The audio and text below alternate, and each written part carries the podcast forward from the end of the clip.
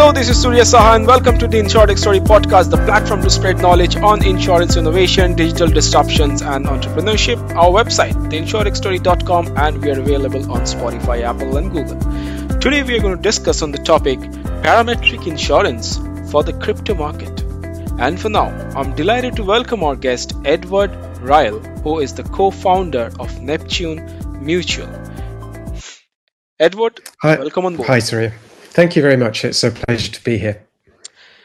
Edward, would you like to tell our audiences a bit more about yourself and Neptune Mutual? How did you go about starting this? You know, firstly, uh, from the context of crypto, which is something a very recent technology that is disrupting. Sure. Uh, so, yep. Hi, everybody. My name's Edward, and I uh, a little bit about me and my background. I'm interested in uh, disruptive technologies. I'm an angel investor in the southwest of France, and I'm also uh, an associate professor at a business school uh, here in Bordeaux, France, where I live, and in Paris, uh, teaching around um, entrepreneurship and disruptive technologies. Um, and I've mentored a uh, blockchain business, and in so doing, um, networked with a number of people in the blockchain industry um, and um, connected with uh, Binod uh, Nirvan, who is um, the founder of uh, Neptune Mutual. He has a uh, expertise in cybersecurity and blockchain. Um, and we discussed this project uh, around parametric cover, um, and I found it really interesting because uh, everyone knows there are a lot of risks in crypto. Um, and uh, some people know that uh, the adoption of uh, risk mitigation measures is very, very limited, which is Yeah. curious. Curious. Um, so I got interested, um, and my background's one of uh, sort of disruptive technologies, uh, and I very much like the approach that he um, conceptualized. And so we started working together, and then uh, we're joined by uh, the uh, other co-founder, uh, Gillian Gillian Wu. Awesome. Well, Edward, a warm welcome to you once again. Thank you. I think it's very, very interesting to actually learn on firstly insurance and crypto and how this both join hands together. And of course, there would be the incumbent insurers who would be also, you know, moving into this market as as the crypto uh, uh, industry grows. But the kind of risk that the uh, crypto exchanges or the crypto wallets or the entire market that you know uh, uh, deals with crypto actually has it's it's kind of uh, little complex. At the same time it's so nascent that we are not yet sure what kind of risk they possess what kind of risk you know uh, that we should be covering and so on and so forth. And it's it's quite interesting to know that you know neptune mutual is actually trying to understand and explore that aspect and see you know how uh, crypto investors can be best protected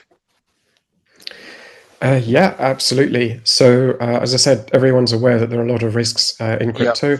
Uh, many people uh, focus on the uh, price volatility risk, um, which is obviously one of the, the, the biggest yeah issues in yeah crypto. Um, but it's not uh, by any means the only risk. So, you have cybersecurity risk, which again hmm is very well uh, publicized and talked about and uh, other risks as well. So there's yeah economic risks as well.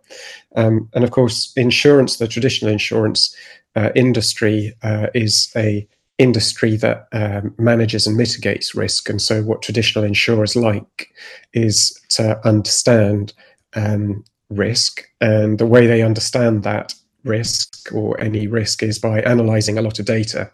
Uh, so, using a lot of statistics um, and, in fact, actuaries to go through the data and have a very, very um, analytical understanding of risks. And of course, um, as you mentioned, the, the crypto market being new, nascent, um, and uh, something that is unfamiliar to traditional insurance companies, it makes them very difficult just to jump into because um, because the market's only been around for um, you know less than ten years, um, and so there isn't uh, the sort of quantities and quality of data that a traditional insurance company would like to to clearly understand those different types of risks, um, and so that represents an opportunity for for startups like Neptune Mutual.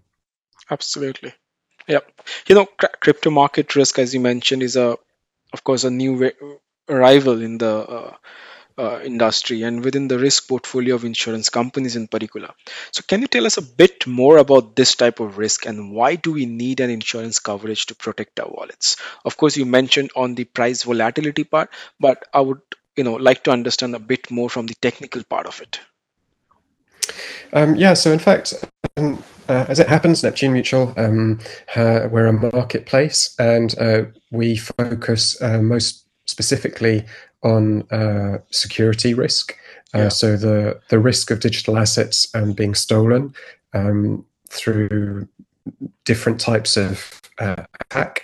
Um, and we are uh, not we don't have any ambitions to um, provide a financial hedging tool for uh, for market uh, pricing or economic risk.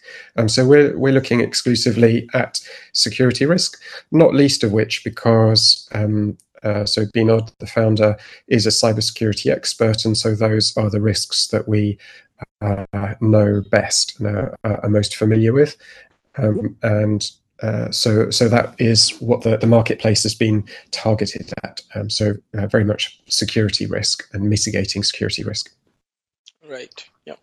So, and so yeah. yeah. So you know, uh, from the technology side, smart contracts and parametric insurance, right? It seems to be a natural fit, and both are quite, if not new, but of course, with respect to the application, it it is something that's being you know implemented executed in the industry very uh, recently so how do you see this type of insurance to be most relevant to suit any sort of blockchain and crypto related risk um, sure so that's a, great question and um, perhaps uh, parametric insurance might need a, a, little bit of an introduction to to some of yeah. your listeners, yes. and because it is quite it is quite different to uh, the sorts of discretionary insurance that we see uh, more commonly in uh, cover protocols at the moment in in blockchain. So, uh, what is parametric insurance? Well, it has been around in the traditional insurance uh, sector for quite some time, um, and it generally is used where um, it's quite difficult to assess um, an, an, individual loss. Um, and so the way that's dealt with is uh, in some respects like a, a, hedging tool. So, for example, um, it's used a lot in earthquake insurance um, or agricultural insurance. So, I I live here in, in Bordeaux where there are lots of wines, um, and if you get a frost at the wrong time of year, then you know all the grapes uh, on the vine can be frozen, um, and then that makes them uh, well useless, to be honest, for making nice wine. Um, and so, in that particular case, it's difficult to assess uh, the financial loss of the grapes for that particular year because you don't know if it was potentially going to be a great year or not so good year in terms of the quality of the wine. So, assessing the financial loss of what that wine might have been is a very difficult thing to do. And uh, similarly, for earthquake insurance, um, uh, assessing individual losses is, is really difficult. So, parametric cover was designed um, as a, a, a, means, very simply, to have uh, a few simple parameters to, that define whether um, an individual gets a payout or not. Mm-hmm. Um, and it's not related to individual loss. Right. So it's, it's, it's kind of a predefined, yes. you know, conditions that would be given in order to, you know, uh, identify the trigger point for the payouts. Exactly. Um, that's uh, exactly right. Um, and that helps with things like uh, um, earthquake insurance, where you have one event which can affect, you know, many thousands of people. Um, because when that happens, you've got many thousands of people, and if they had traditional insurance, that means thousands and thousands of individual claims, which can right. be challenging to go through individually. And so the analogy of earthquake insurance works quite well for crypto in the sense that you can have one event which affects uh, many, many, many people and uh, in crypto, when that happens, uh, you know, a project uh, gets hacked. Um, a lot of people lose digital assets.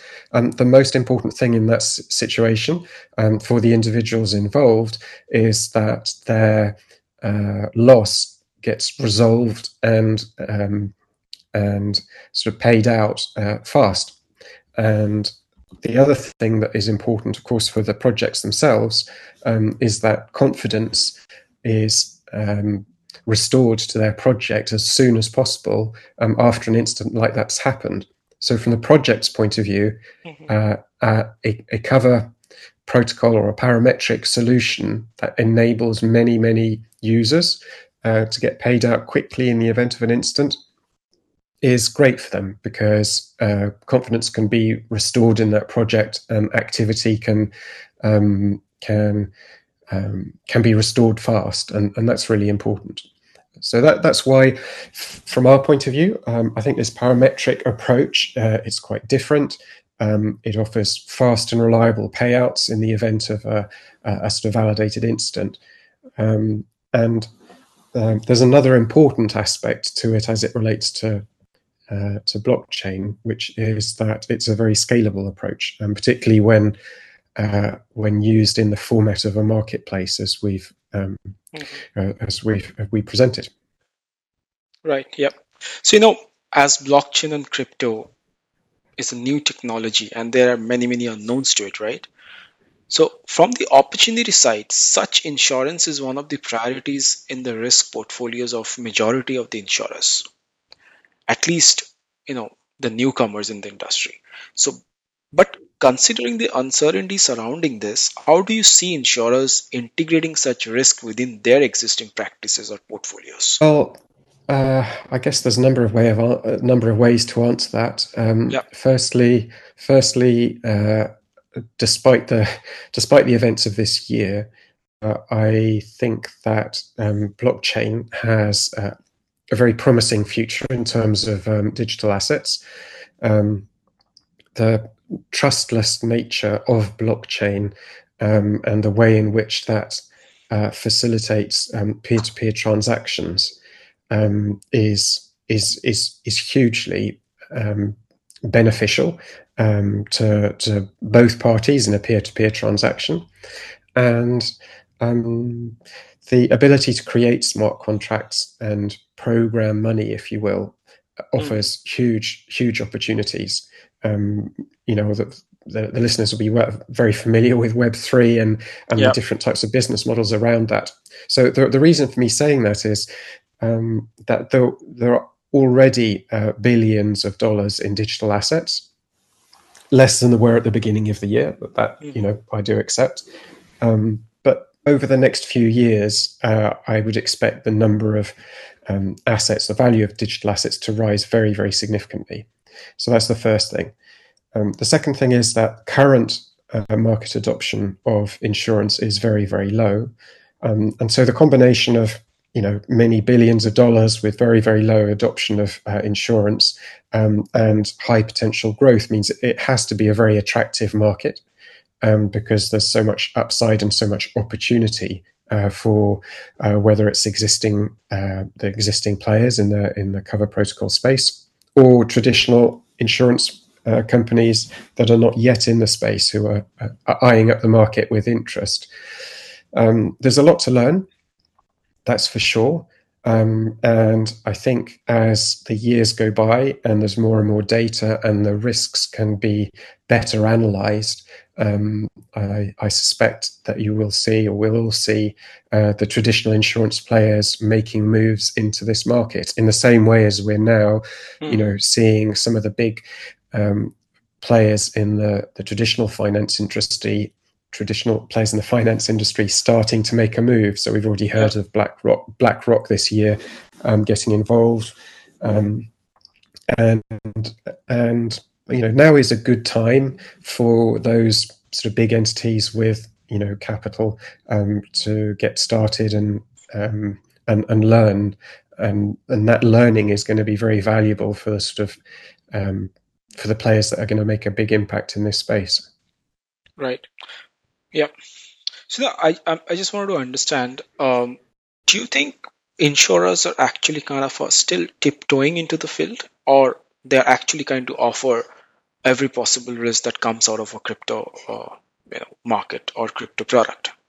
Or is there any sort of a limitations to it that it still you know emerges? Um, well, I, I, I guess I, I'm probably not the best person to ask to uh, speak on the traditional insurance industry. Um, right. I, I, think it's I think it's fair to say they're they're generally risk averse, um, and as I said, they they need to know um, in a very sort of uh, analytical sort of way and understand the risks before they start getting involved.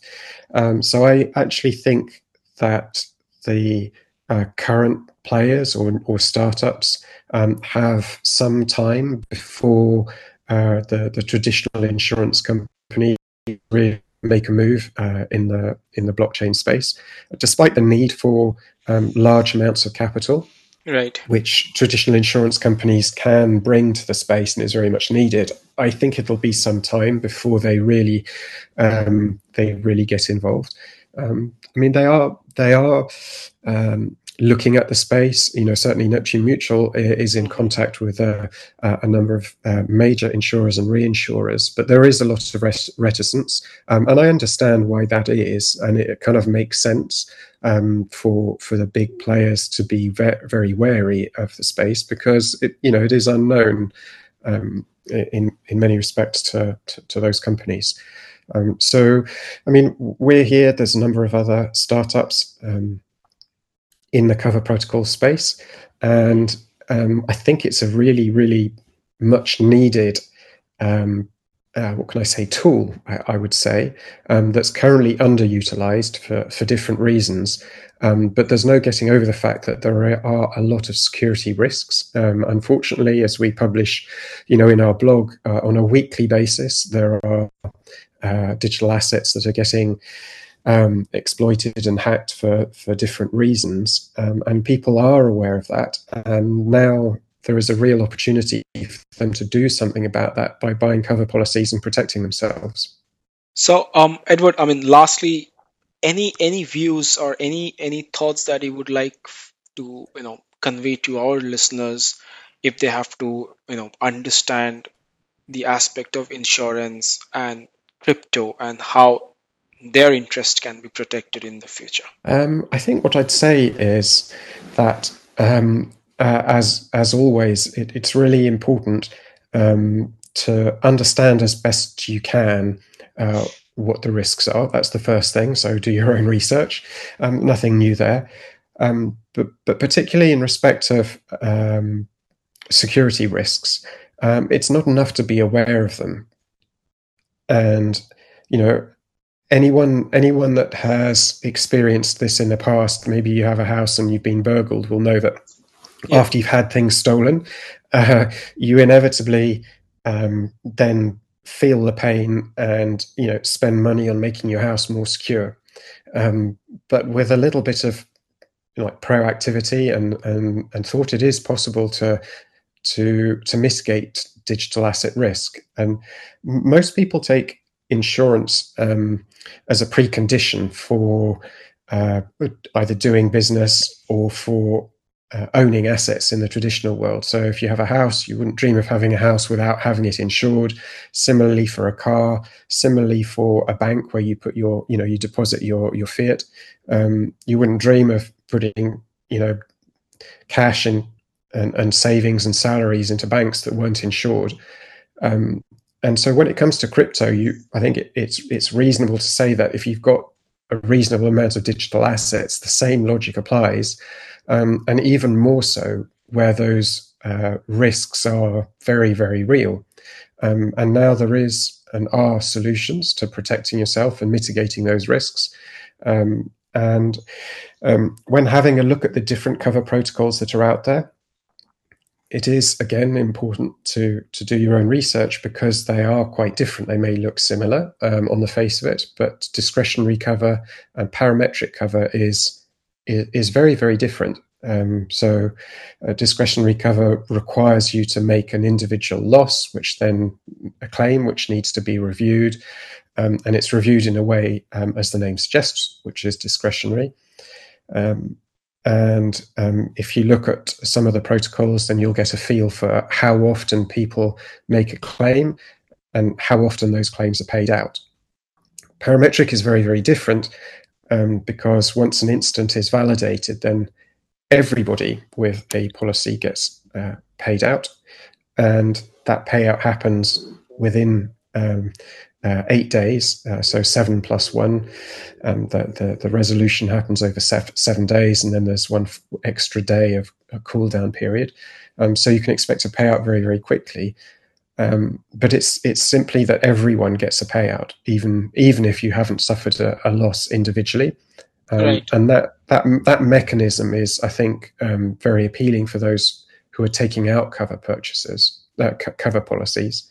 Um, so those who purchase a cover policy is um, that that's one of the things that appeal to them.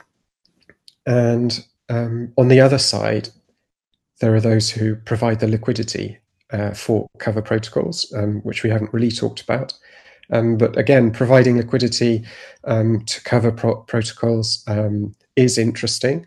and there are quite a number of differences between uh, the different cover protocols um, in that respect. So for, for, us, one of the things that's very important in, in the design of our system is that liquidity providers have a, um, a clear um, and regular exit strategy. So um, we encourage users to uh, provide liquidity to our cover pools, um, and they can do so in the full knowledge that every 180 days there will be a seven day withdrawal period where they can get their capital out. So, an exit strategy for liquidity providers is um, one of the things um, that hopefully will provide confidence.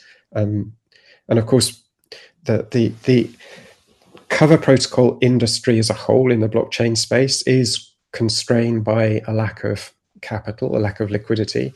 Um, and hopefully, this marketplace system, um, which we believe is scalable, will will be one of the means that um, you know we can grow and provide more cover policies to more projects um, and to more users at, at risk. Well, I think it's going to be very, very interesting to see how this field, you know, grows. I mean, both crypto and how insurance, which was couple of years back, and even now, of course, traditionally driven and quite conservative, but it, it, it's very interesting to see how it's going to cover emerging risk from blockchain and cryptocurrencies. Well, thank you, Edward. It was a fantastic discussion. Thank you for sharing your thoughts today, and a true delight to have you as our guest. Thanks so much, Surya. And lastly, to wrap this up, thank you for listening and see you at our next episode. Take care and stay safe. Goodbye for now.